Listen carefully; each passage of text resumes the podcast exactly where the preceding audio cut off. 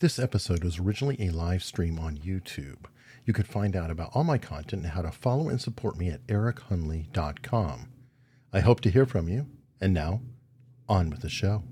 My name is Eric Hunley, and this is Unstructured, where we have dynamic, informal conversations with some amazing people. Ready to. All right. And we are live with, again, the legendary agent, Michael Levine. He has been on the show before. I really highly recommend everybody check it out. Mike Levine, you have uh, 23 years DEA experience or 25 years? 25. 25. I mean, he's put criminals away for 15,000 hours of time, which I could, I mean, lifetimes on lifetimes on lifetimes and over 300 arrests, correct? Oh, no, more like, uh, well, here's what happened. Uh, Donald Goddard, New York Times, the Times books, Random House, mm-hmm. commissioned Donald Goddard, a British writer and a New York Times stringer, uh, to write my biography while I was still a DEA agent. And the book, the book was published. The name of the book is Undercover. It's very difficult to find now. You know, it's out of print. And Goddard is dead. But in the writing of the book, Drug and DEA gave Goddard all the, the substantiating background on me, and they gave Goddard. They told Goddard that I put more than three thousand people 3, in jail. Uh, and you know, as I start going through the records, it seems to me quite a bit more.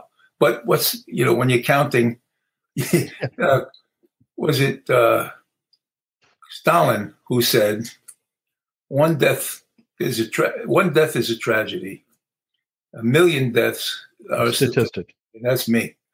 I got plenty of statistics. Yeah, and but what I really love about your stories, you've found you know so much more nuance, you know, going through your life and, and everything else to where it's like they're really not statistics. And they're you pointed out last time we talked how you put a couple cops away for literally just looking the other way oh, for yeah. many many years, and then meanwhile a hard hitter gets off like two or three years. Or well, the, the the the cops as uh, an enormous amount of police do. And both my sons were New York City policemen. I, I speak, uh, I speak with a lot of experience working with the New York City Police, working as a task force supervisor, uh, supervising New York City undercover cops. Uh, so I have an enormous amount of experience. So when I tell you that not only cops and DEA, if it becomes politically good for some politician, some prosecutor, for whatever the politics may be at any given time, they will go after a they will go after a cop or an agent with the kind of vehemence and the kind of vengeance that should be reserved for a war criminal. But they do. And I've been there. These these two cops, they happen to be part of an investigation I'm going to write about if I live long enough. uh, and it, it, they were part of an investigation of something that really attracted a lot of media and a lot of you know politics, and there was politics and corruption and murder, and so these two cops, right? They just gave this guy advice and gave him some investment uh, advice, bad bad investment advice and they went away for quite a bit of time in jail for that. I had it was my my case in the sense that a lot of cases were because I was a supervisor, and the mm. case was one in my group, and I was made responsible for it. And the, the, the United States attorney who was running the case, who was a rabid dog, going after this particular individual and these cops, mm. like a rabid dog. I remember telling the my my division leader, I said, "There's something wrong with this man," and my division leader said, "Mike Levine, you just don't get along with anybody." He said, "He's a perfect gentleman." This, this is what my my supervisor said, and it ended up that the prosecutor was arrested for stealing our drugs and taking it. Oh God! So, wow. Yes. yes, that's a a, a, a real real case, and uh, and that's kind of typical from the drug war. The, the mad, the crazy things that happen.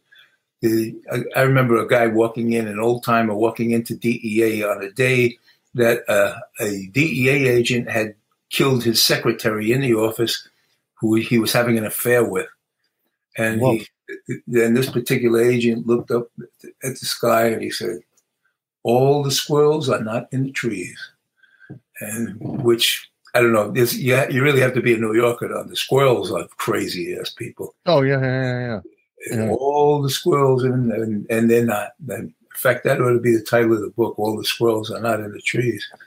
Wow. But so that a the uh, I'm sorry, the prosecutor who put the cops away that was later arrested. Yeah. Uh, two questions: Did his peers go after him as hard as he went after the cops? And two, oh, yeah. what happened to him? Oh yeah, he was he went to jail for Good. Mm, eight years, nine years, something like that. And at first, people tried to protect him because he was Rudy Giuliani's fair-haired boy. He was the head of the criminal division.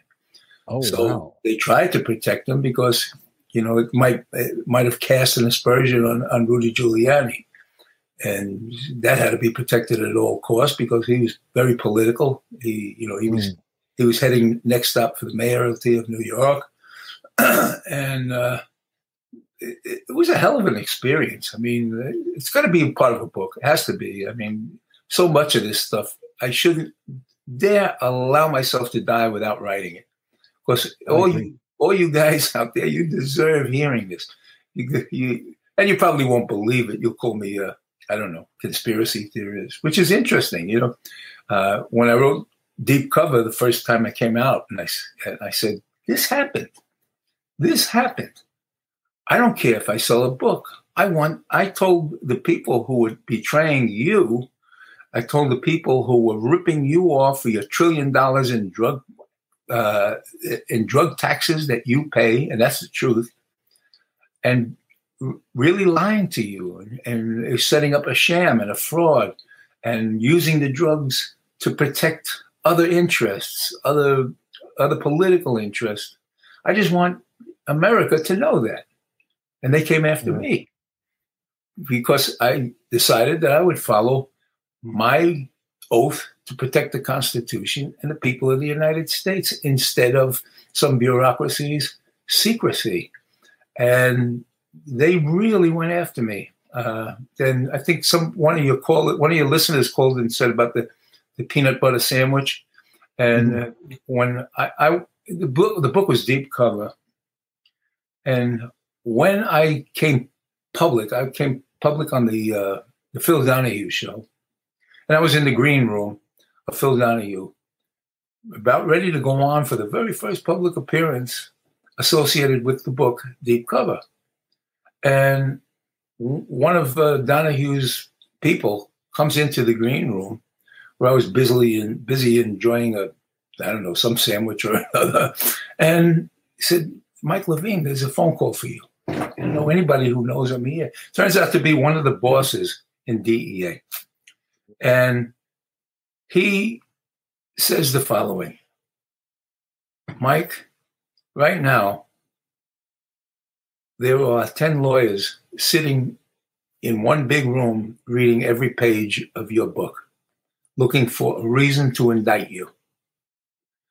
And I said, Well, if you if you were trying to intimidate me or frighten me, he said, you did a good job. But it's too late. I don't go back now. I can't go back now. Then he said, just one word beware of a peanut butter sandwich. And of course, the peanut butter sandwich was symbolic of, Sant- of DEA agent Santi Barrio, who died in a jail cell after allegedly swallowing peanut butter and it choked him.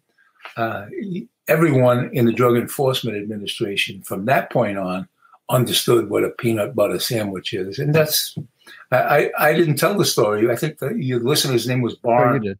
Yeah. You yeah. Did.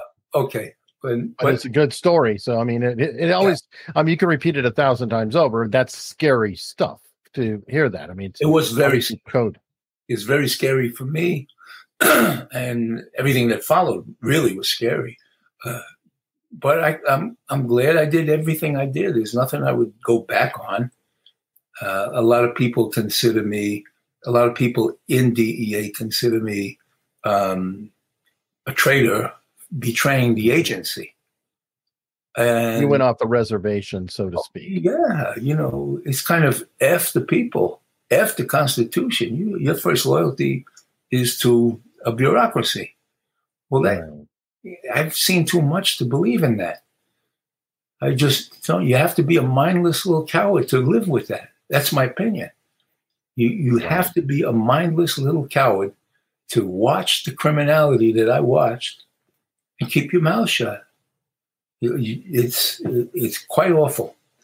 A lot to carry, though. I mean, for you to step out, I mean, that's a lot to carry on your shoulders. And I well, come in. Yeah, it was I, so it was so bad that that was uh 19, 1990 1990 when that happened and then my son a new york city policeman would be killed in 1991 wow. and the dea boss in new york i was told ordered the people not to go to my son's funeral because of me because of my book and where do you go from there from that that's I don't just, know. That's not even petty. That's that's just so deeply spiteful.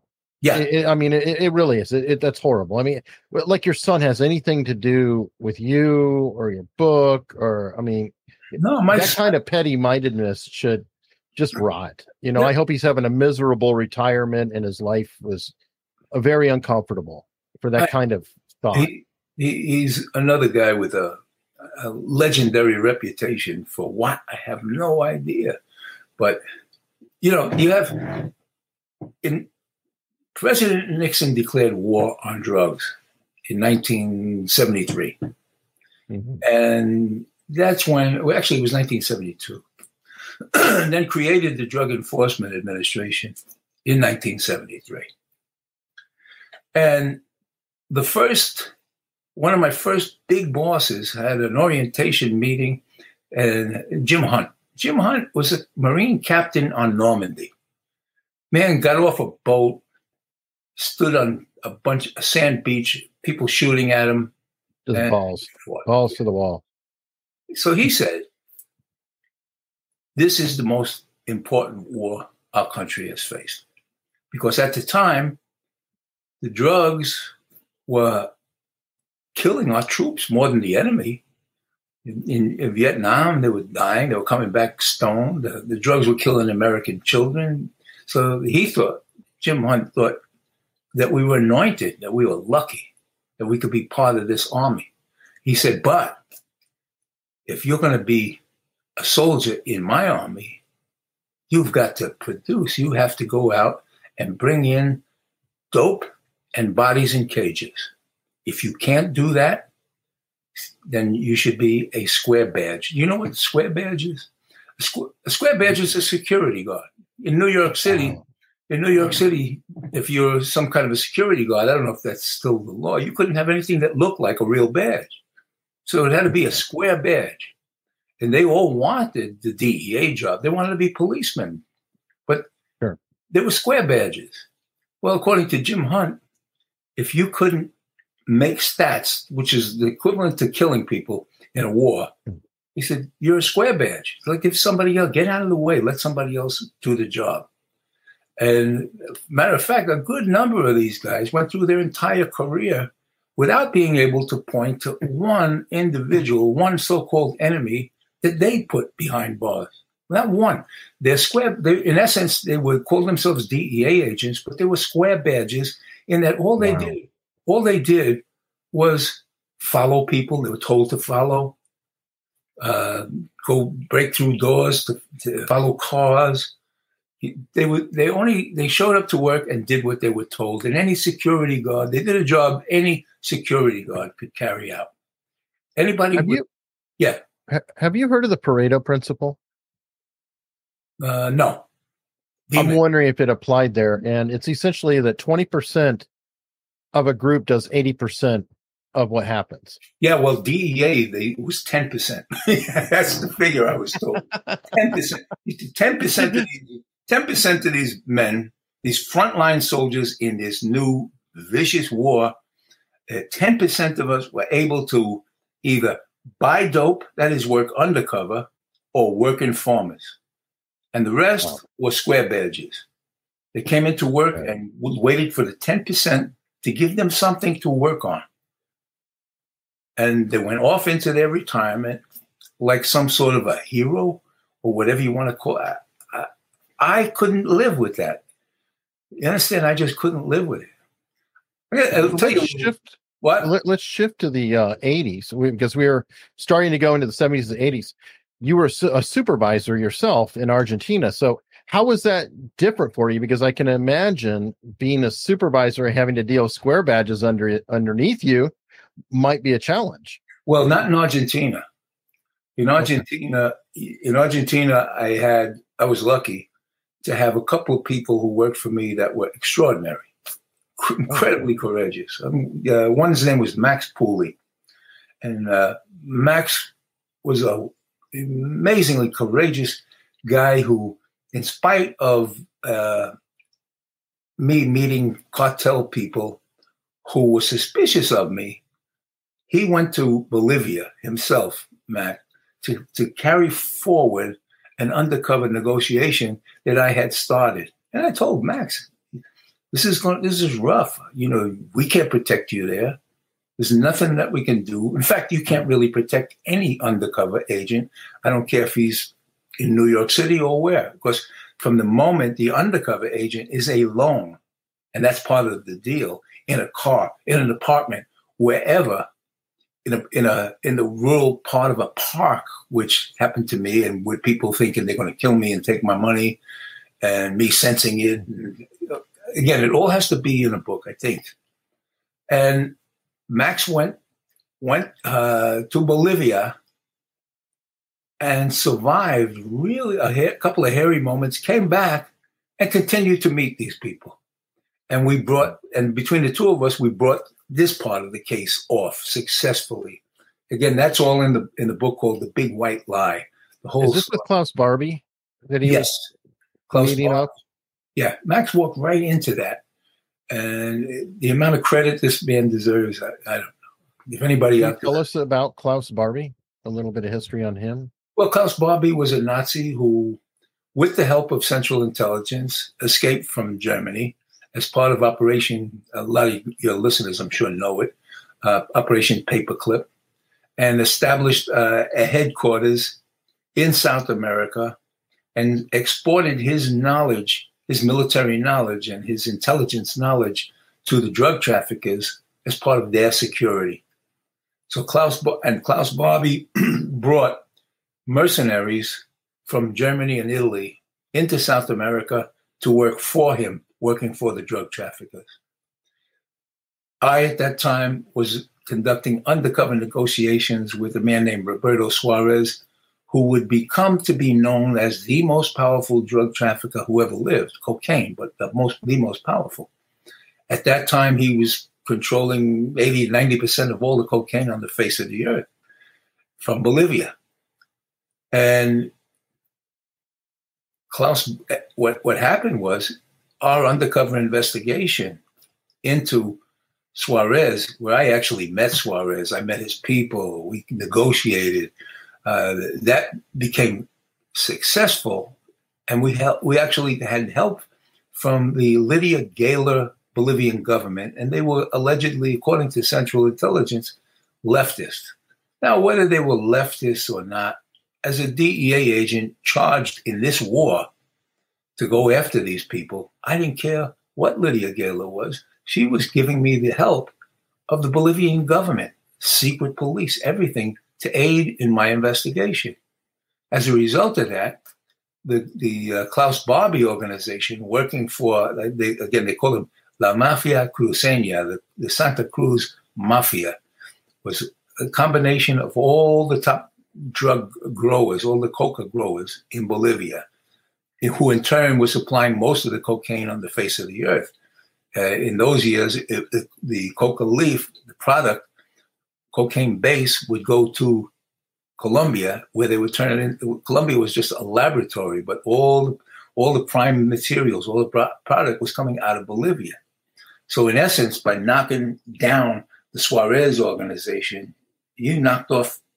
I don't know how long it would last, but you actually knocked off the entire cocaine business.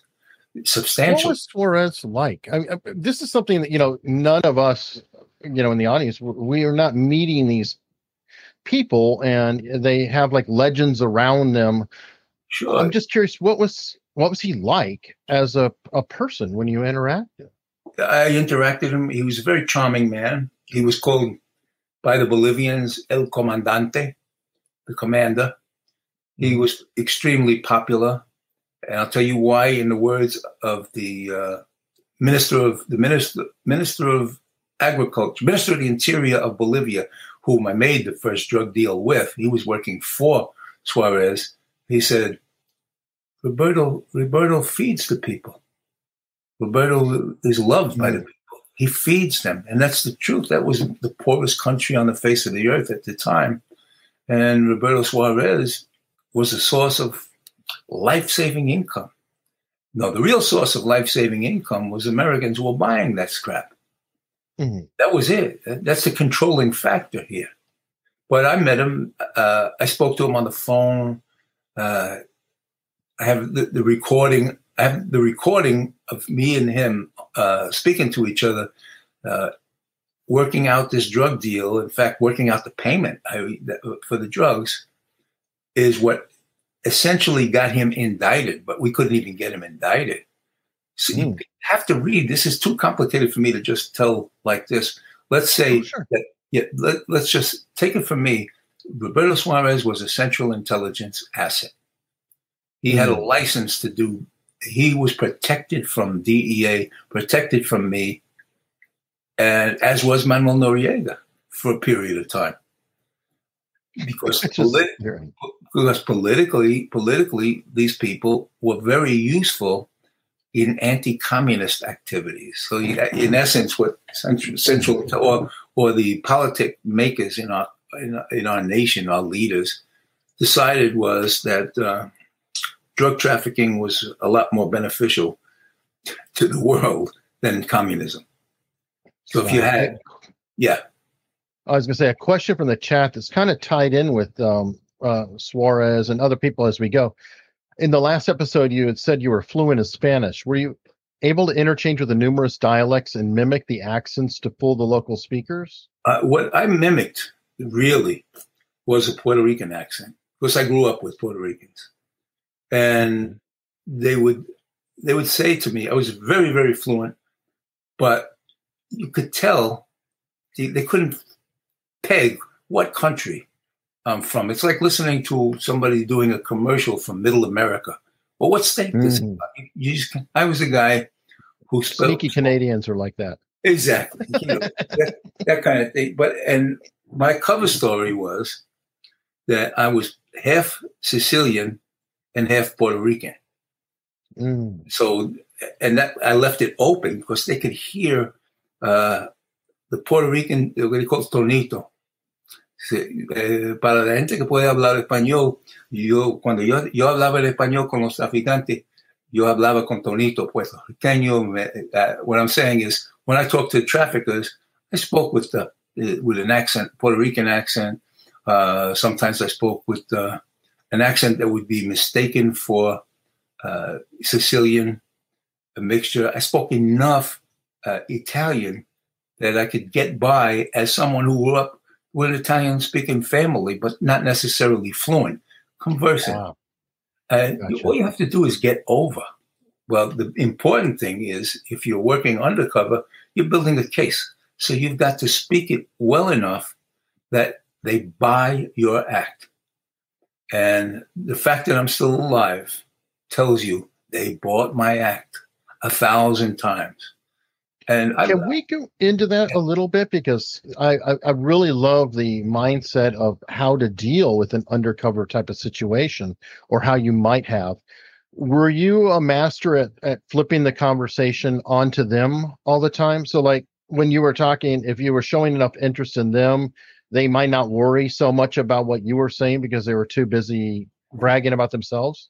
That's a great point. And if you read Deep Cover, you'll see that I identified in the and at the time uh, a man who was controlling billions of dollars of cocaine on the Earth's surface. He was the head of.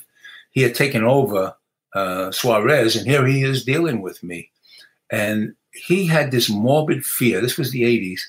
This morbid fear of AIDS, and I that registered.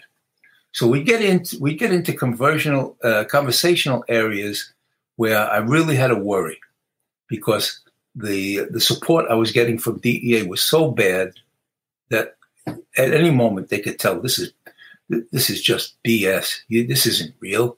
In fact, at one point, Roman, uh, who Roman was the uh, the head of this whole corporation, said to me, "You know, Miguel," he says, "one thing I'm certain of is this can't be DEA. This whole thing is too stupid to be DEA."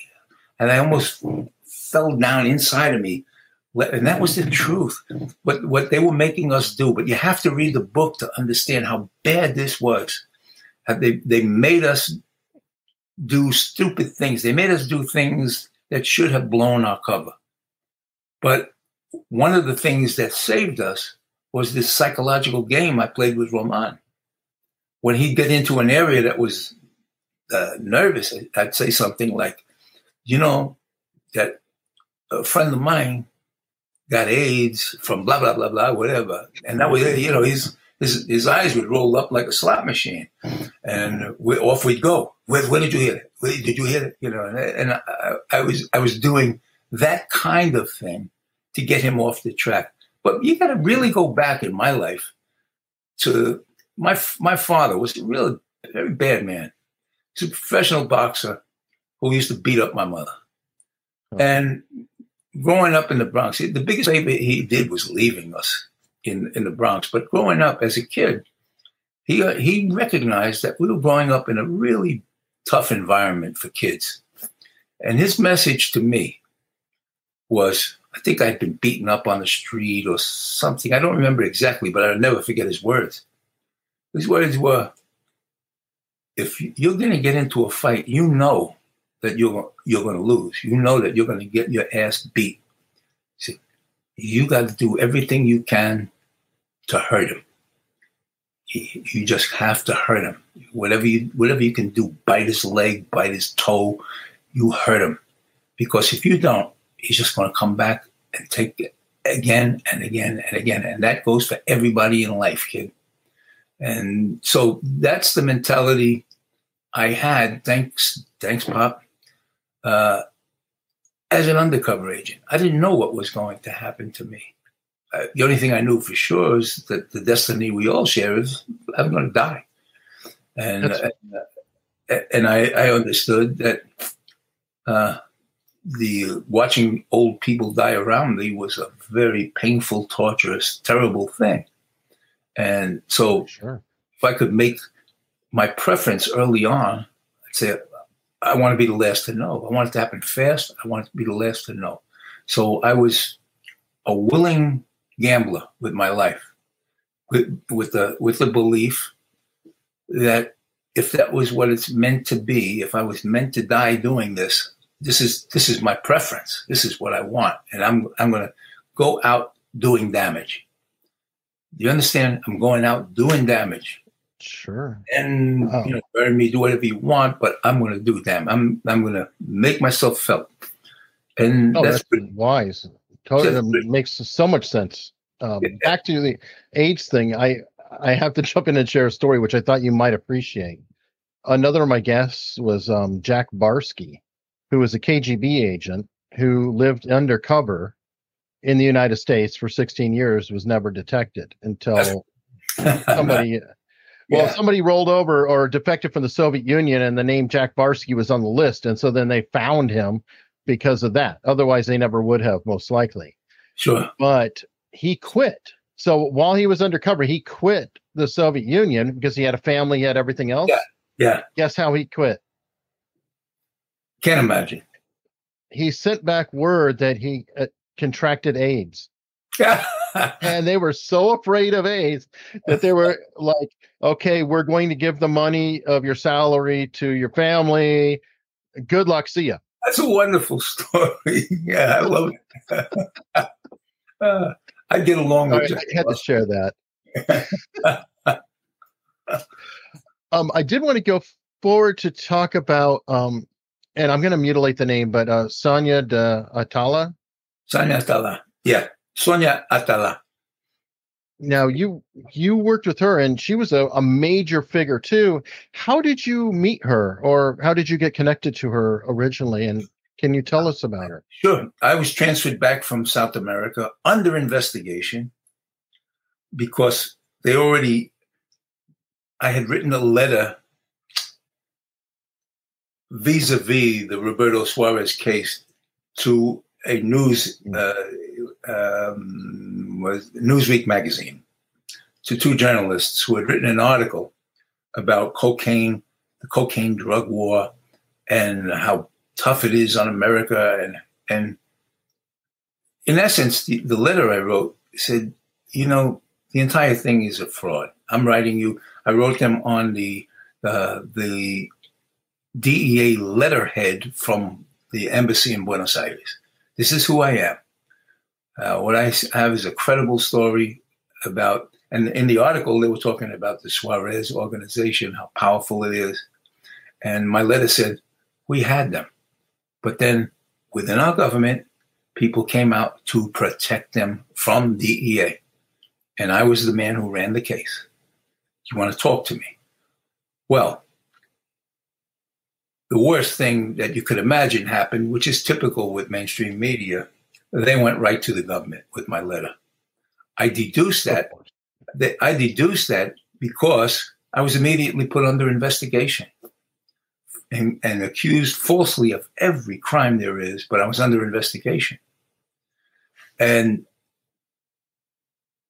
I told uh, at the same time there were contracts to kill me all over South America.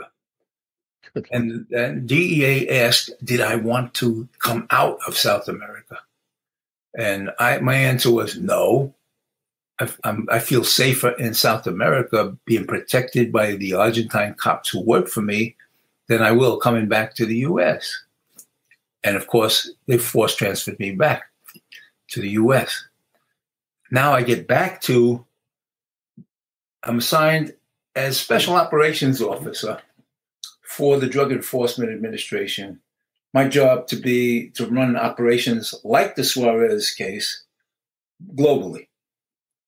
And the first thing that happens is uh, I'm trying to remember the name of who it was, but they they they came to me, the cocaine desk at the time, and they said we have the biggest case we have. We need an undercover agent to play Mr. Big, and we know you can do that. You willing to do that? Now, I I, I told the fellow who was running this operation. He said, "You know, I'm under investigation." He said, "Don't worry about that. We need you undercover." So that's how I got into it. They, they, the, the investigation was they had Sonia Atala. Sonia Atala had had been the chief salesperson of cocaine globally for the Bolivian government. She was selling drugs right out of the Bolivian warehouse. While doing that,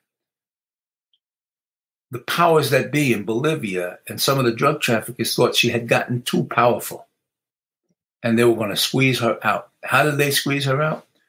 The way the the way their trafficking used to work is she would deliver, say, a million or two million dollars worth of drugs to a particular trafficker, or she would make a deal. And then the trafficker would pay her a million, two million dollars, whatever it was. Only this time they didn't, the Bolivian government didn't deliver. Now, the trafficker, a man by the name of Papo Mejia, who uh, he he became infamous in the cocaine cowboy wars in Florida with, with Griselda Blanco. Uh, was and and he was one of the most prolific murderers I think in history. Uh, and, and, so Papo came. Papo set out to get Sonia. Sonia came, then turned to the DEA. Now, whether or not she did that under instructions from CIA or not, I don't know. But I know she was a CIA asset up until this happened. Now, now my role, she she has this debt to Pablo Mejia, a million, two million dollars, and uh, she's in the United States under protection, but that she's in hiding allegedly. The the uh, the Bolivian governments, the Colombians, they all believe she's in hiding someplace because Mejia wants to kill her. Uh, I assumed the role of her drug dealing partner lover. She's quite a beautiful woman. So and so it uh, wasn't a hardship. No, it's not. it was a hardship in a different way. You know, it, it, right, right. It, it wasn't. They, they assigned a DEA agent, Frances Johnson, who was a Puerto Rican girl, to play the role of my sister, so that she could be in the house with us where we were living together as boyfriend and girlfriend and drug dealing mm-hmm. partners. A luxury house in, in Tucson, Arizona, and that's the beginning. Of the, from? When was that? Tucson. It was up in the up, in, up, in, up in Skyline Drive, or you know Tucson. I, I was born and raised there. That, that's okay. my hometown. Up, so yeah, up, Skyline Drive and the foot Catalina foothills. foothills, yeah, um, the foothills. Was, north of River. Uh, what was the cross street? Oracle, I Campbell. I can't remember, but I know that this particular house that we used, we rented, belonged to the newspaper publisher from Tucson, uh, and mm. it was quite a luxurious place, and it was up as far as you could go in the mountain. There were no more houses behind us, and it was exquisite. I mean, it was just exquisite. And anyway, Sonia and I, quote unquote, lived there, and that's the book, The Big White Lie. That's the story of the Big White Lie. It's a great. That is awesome. Now you had mentioned Pablo Escobar was interested in her too, and I didn't know. Did you ever cross paths with him yourself? Yeah, I mean, I didn't cross paths with Pablo, but Sonia did. Sonia used to sell right. him. See, Sonia was a CIA asset selling, supplying cocaine to Pablo Escobar. Now, hold on a second. Think hmm. about that. A CIA asset is supplying this highly vaunted, this terrible drug trafficker. He's getting his merchandise from a CIA asset, Sonia. And this is important too. And this is for everybody watching. This is really important and why I'm trying to frame this because the See, distributor is getting help from the CIA, but then there's also right. the other end that's going to be CIA coming up soon. Well, uh, the, the, the upshot of the story is that uh, Pablo named her uh, La Reina con, con la corona con la corona de nieve, and which means the queen with the crown of snow, and mm. she, the queen of cocaine. So she was named the queen of cocaine by Pablo Escobar. So you hear all these. Uh, now here's allegedly the biggest drug trafficker who ever lived, and all of this crap. And he's getting it from the queen of cocaine, who is a CIA asset and a DEA informant at that point. I have an off the wall question that popped in my head the other day when I was thinking about the interview. Sure. And the career spans for these folks are not that long oh, in no. actual calendar time, are they? It seems like three to five years they're either killed or prison or, or am I wrong on that? It's a great point, Eric, and I'll tell you why. Because we spend tens of millions to get each individual. And the mayor of Medellin, Colombia, once said, he didn't understand America. He said, the fact is, and everybody should know this, that if you lined up every major drug trafficker and shot them down tonight, they'd be replaced by morning. And behind behind their replacement uh, are an endless number of replacements that will take their place. But here we are naming the devil of the month convincing most Americans that by spending a, a gazillion dollars to destroy this man or get that man, and it becomes like a movie esque hunt. Yeah, it's a con. It's a tremendous con job. I, there's an article. If any of you uh, listen, really serious, it's I wrote, and it's out there on the internet. It's called "Mainstream Media Drug War Shills." mainstream media, drug war, oh. S H I L L. I'll put that. I'll put that in the show notes because you wrote another one about kidnapping all over North. Yeah. Um, and we're getting to it. I, I want to definitely keep this, uh, you know, story going because I'm, it's so fascinating. You know, so many details. Now, is this a good time to talk about Kiki Camarena? Sure. Sure. Anytime. Kiki Camarena is outrageous what was done to this man Ooh.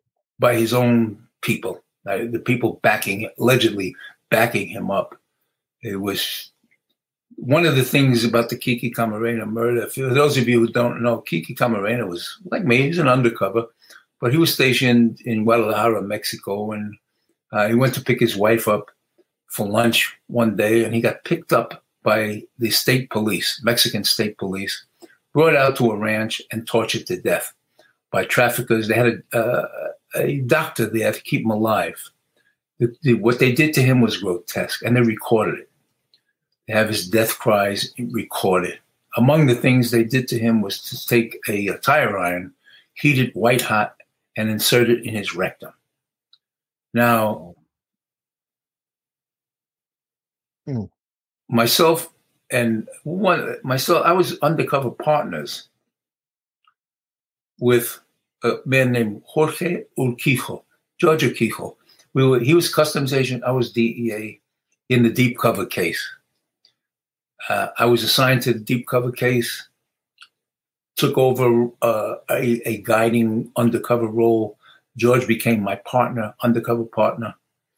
And George, George found while while uh, we were sent to Panama, George and I, to get the money launderer, who was the, the chief money launderer for uh, the Medellin cartel for the Bolivians. Well, George and I had dealt face to face with this guy setting up a 17 ton drug trafficking uh, deal. And of course, if you read the book, it's just too much to tell in one one selling. But it, what then what then uh, proceeded to happen was that our government, DEA, and the Attorney General of the United States, Edwin Meese, blew our cover. He told the Attorney General of Mexico that these people were going down, and some of them were government employees of Mexico.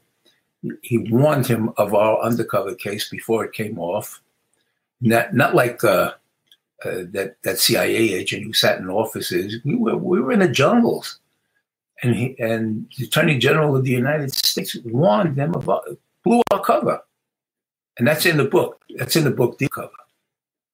Uh, George found between the people in DEA who were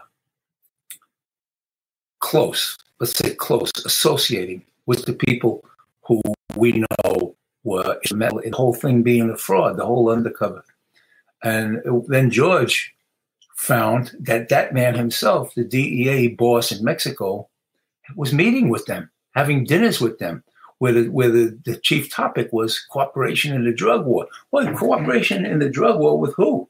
With the people who murdered uh, one of your agents? How can you? See? It was so mind boggling. Really, Eric, that's when I decided. And I told some of these people, I said, I'm going to make you famous. And for a short period of time, till Saddam Hussein invaded Kuwait, the book was on the New York Times bestseller list. And I wonder, and then boom, American the American psyche went elsewhere, went to the Middle East, right? And the, the whole drug war was forgotten, and I was just knocked me out. The whole thing knocked me out. George Urquijo, he quit. He said, "I'll never do another undercover case." The two of us were really in danger in Panama. They sent us down there to get uh, to to identify and arrest the money launderer, Remberto Rodriguez. His name was. When we got there, the DEA guy who was in charge of the Panama office said, Who? Who? Now, we had just been told by DEA headquarters to go to Panama that they're ready, waiting for us to come and physically identify him because we met him face to face and dealt with him. Now we get there and we're told we don't even know who he is. We had no idea you're coming. It was so surreal, scared the crap out of both of us. So your, own, your own organization, organization that's right, dirty. is dirty. and that's when I said I have to I have to put this in a book. Uh, then I became my father's son. If, I, if I'm going to die here in Panama, I'm going to make sure I do some damage. I'm going to tell this story somehow. I'm going to tell this story, and that is deep cover. Wow! Wow! So it wasn't, so it wasn't only, only CIA, CIA, DEA, DEA too. CIA, DEA, uh, I accused the Attorney General Edward Meese of blowing our cover, which is every kind of felony there is. And Meese is somebody who sued anybody for libel, but I didn't get sued. Uh, in fact, after I came out, uh, a famous journalist, or a well respected journalist, Elaine Shannon, wrote an article and identified him as the man who blew the, blew the uh, case who telephoned Mexico and warned him about the undercover case. Now, it became enough of a public record that I put it in the book. So you have the Attorney General of the United States blowing our cover. And I put it in, in deep cover. And what happened? Nothing. Nothing. You get reactions like, well, we already know that. This is the American reader. Oh, well, we already know that. It's like, well, great, man. You like, wow. What would happen? World War II. What happens if you you you tell you you guys what Hitler's doing, what his plans are? Well, we already know that. uh, the American spirit can't be, it can't be, Eric, but it is. Okay, this leads forward, and I don't know. I'm getting a weird echo, but okay, it's gone. Um, this leads forward to Gary Webb. And I know that you appeared on Montel Williams with oh, Gary oh, yeah. Webb, and you've written about Gary Webb. Um, at least, you know, I, I think that you, your piece was read at his um, memorial, uh, memorial, or you yeah. read it as a memorial. I wrote something. Is anyone? I wrote an article. Is anyone apologizing to Gary Webb? And I think uh, that was read at his memorial, which makes me feel good. Oh, for sure. Can you talk about how you got to know Gary Webb and how your paths crossed? Because I don't know if you worked directly with him or just were affirming a lot of what he said. Um, no, what happened? What what really what happened was Gary Webb and I were brought onto the Montel Williams show, and that's the first time I met him. I knew I knew about him, and we we shared a limo. My wife, my darling wife, uh, Gary Webb, myself, and the uh, I forget his name, the fellow from Accuracy in Media. We were all in the back. We were all CIA, the, CIA, CIA. Put a put, put a stamp on his head. CIA. That guy. you know, but I I heard him say to Gary Webb, "We have plans for you." And hmm. Gary all choked up, and after after he left, I had well, I had several talks with Gary, and I, I cautioned him. I said, the American public is not going to back you up. The American public is not going to assist you. The American public is not going to hire you when you when they destroy your career, Gary. You can't.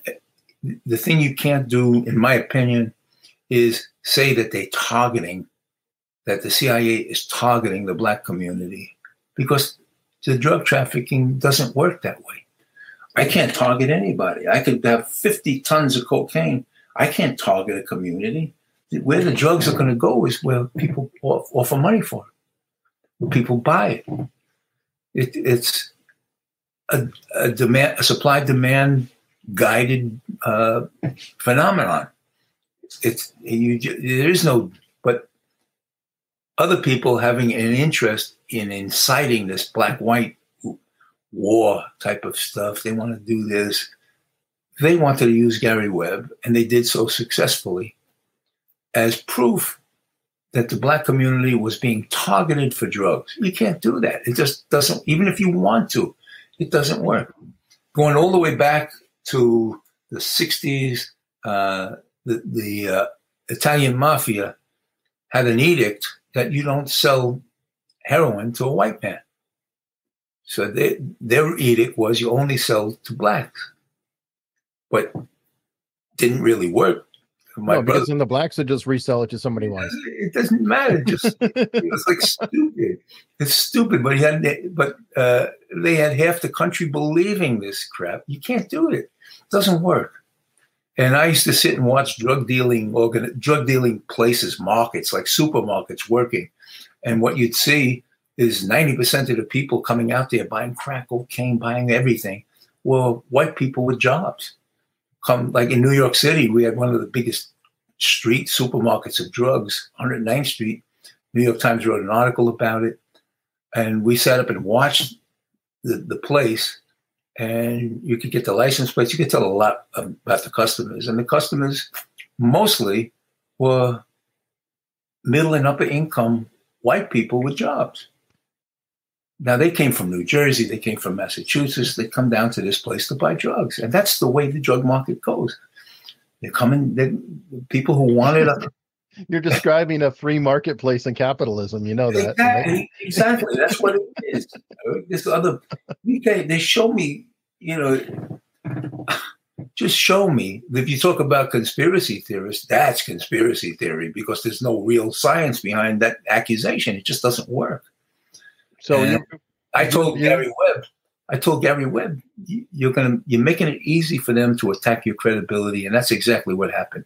They took mm-hmm. his article and the and the fact that it was used that he targeted blacks, they were targeting blacks, and they discredited him, and all the newspapers lined up uh, supporting the government's position that this this is BS. The article is BS because in a sense, in a sense, it was. You can't target but the rest of it was right. Central intelligence was supporting drug traffickers. There's no doubt about that. In fact, they admit it. In fact, I put a video up on I put a video up on YouTube where the head of DEA, Judge Bonner, looked into the camera and said, "There's no other way to say it. They are drug traffickers. Central intelligence." Now, all these people say, "Oh, I can show, I can prove, I can prove that CIA is dealing drugs." Where do you have to go when you had the head of DEA saying it on 60 Minutes? Where, what else do you need? You know, eh, people would call me. Uh, I can do this, Levine. I can, I can show you proof that they're. I don't need proof. They already discredited themselves. They've already been proven as drug traffickers. I wrote articles about uh, how how they should be indicted. And the names of the people were what I'm, I'm trying to think of the uh, the agent's name. The DEA agent who was in Venezuela when the Venezuelan National Guard got caught smuggling a ton of cocaine into Florida. And the first thing they said is, well, we're working for CIA. And that turned out to be true. Not only did it turn out to be true, but the, the DEA chief had told them that's drug smuggling. You can't do that. But they did it anyway. and yeah, so many are, issues. And, yeah, and people are still looking for proof. You, you have all the proof you need. Now we're looking for Americans who want to take some kind of political action. I don't say take violent action, but take some political action. You know, demand for these people being indicted. In that particular case, uh, the CIA officer's name was McFarlin. He ran the drugs into the. He personally guided the drugs into the U.S. And he allegedly was forced off the job and then rehired as a as a consultant. He's like, "You guys, come on, man! you guys are worse than the mafia.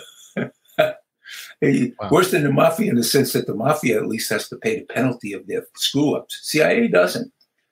They, they have a license to do what they want. What about Gary Webb's outcome?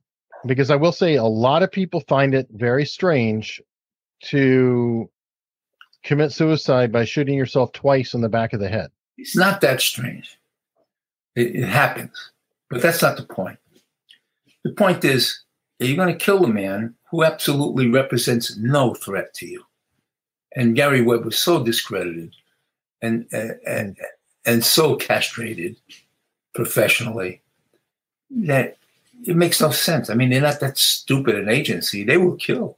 I know. I, mean, they, they, will kill to def- to protect something that they feel that's the best way to do it. Get rid of the get rid of the problem.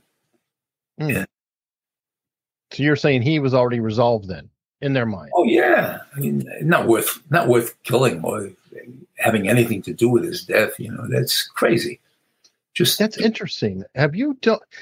Okay, I'm right now. I have a guest coming on Thursday, who we're going to be talking about the Son of Sam cult, which is yeah. right from near where you grew up, right? I mean, uh, oh, Yonkers, yeah. yeah. yeah, I remember calling it when he was he was going hot and heavy. I was a supervisory officer, and it dawned on me that you know they've got to start looking for parking tickets around these the shooting areas. And I called up. They had a 24 hour hotline, and they said, "You know, this is Mike Levine. I'm a DEA supervisor." I said, "Have you guys uh, gone out and looked for traffic tickets or parking tickets in those areas? See if there's a pattern. If there's that." Later, I, I, I was told that that's how they got them. Now, whether whether they did it because of me or not, I, would like to think, yeah, wow, I did that too. But but that's well. That's, yeah, I was going to say that I know the case very well. Yeah.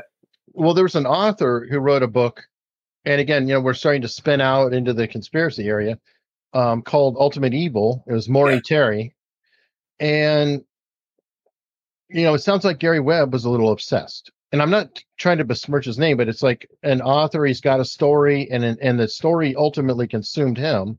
Maury Terry, it could be said about him. I've had Tom O'Neill on, who did um, Charles Manson, the CIA, and things like that, and yeah. he has said, you know, twenty over twenty years of his life were completely consumed with that story every minute. What is that about people? I'm just curious if you might have any thoughts that you know getting a story like that and then having the story consume them? Well, you're looking at one who, for a period of time, that was my story. I, I lived it, though. I lived through the crime. I witnessed it. I was a witness in the case. Uh, sure. So it wasn't a conspiracy theory. It was a, you know, I'm trained in conspiracy. I put thousands of people in jail for the crime of conspiracy. So when a journalist calls, well, Michael, I'm a conspiracy theorist. Well, you're right. But a well trained conspiracy theorist, and as such, I see a crime that I could testify to, that Urquijo could testify to, that uh, the, the DEA agent in Venezuela could testify to. You want to carry how far you want to carry it? Yes, it's a conspiracy investigation, and it's a solid one. People should go to jail, but a conspiracy theorist? I don't know what you're talking about by conspiracy theorist. And sure, sure, but that, I'm called a conspiracy theorist because fact is, I kind of got obsessed with the story, obsessed with the notion that I, here I could lay it out in almost like a video, and tell you with witnesses, dates, and times uh, exactly what was done to you, exactly what was how you were betrayed, exactly how your own government defrauded you. And I'm a witness. I was there. No, it's a waste of time. They, uh, you would you would think uh, Congress, if Congress was anything more than a rubber stamp, uh, would have called someone like me in and witnesses and started and, and called for a grand jury investigation of everything I said because I wasn't talking about a theory. I'm talking about a specific crime. You read Deep Cover, you read The Big White Lie. I name people these are crimes. I'm, I'm accusing the people I name in the book of betrayal of the American people, uh, every kind of betrayal and treason that you can think of, because that's what they did. And I couldn't stand it. So, yeah, maybe for a period of time, I, am long past that now. You know, I, I come on, it's like the, my visit to the psychiatrist sitting here telling you, uh, these stories. This is yeah, yes, doctor. This is what happened. What am I going to do? but I'm I'm well beyond that uh, obsessed. Listen, I just at this point I had to stop caring. I had to stop caring, and I did. But I was just thinking of you could always answer if they call you conspiracy theorist. You could say no. I'm a conspiracy architect. Get it right. That's a good way to put it. I am a conspiracy architect, a very good one, proven court. Thousand well, on that note, this has been phenomenal. Again, I'd love to have you back to just do a straight Q and A with um, you know, people putting in questions to you and just answering and you know, letting the um, chat participate if you'd like to. Sure. Because uh, your stories are amazing, and I know that everybody who's so much smarter than I am will have just stellar questions for you for things that I've overlooked. Okay, let me say, para la gente de habla hispana, un, sol, un saludo especial. Mi gente, ustedes son mi gente. anyway, I'm talking to the Spanish speaking people out there. Thank you. Um, I assume it's wonderful. Audiencia especial. Michael, thank you so much. Thank Thanks so much for listening. And if you would like even more content and community, please consider joining my locals at unstructured.locals.com. And you can always find out more about me and my shows and everything I do at erichunley.com. See you next time.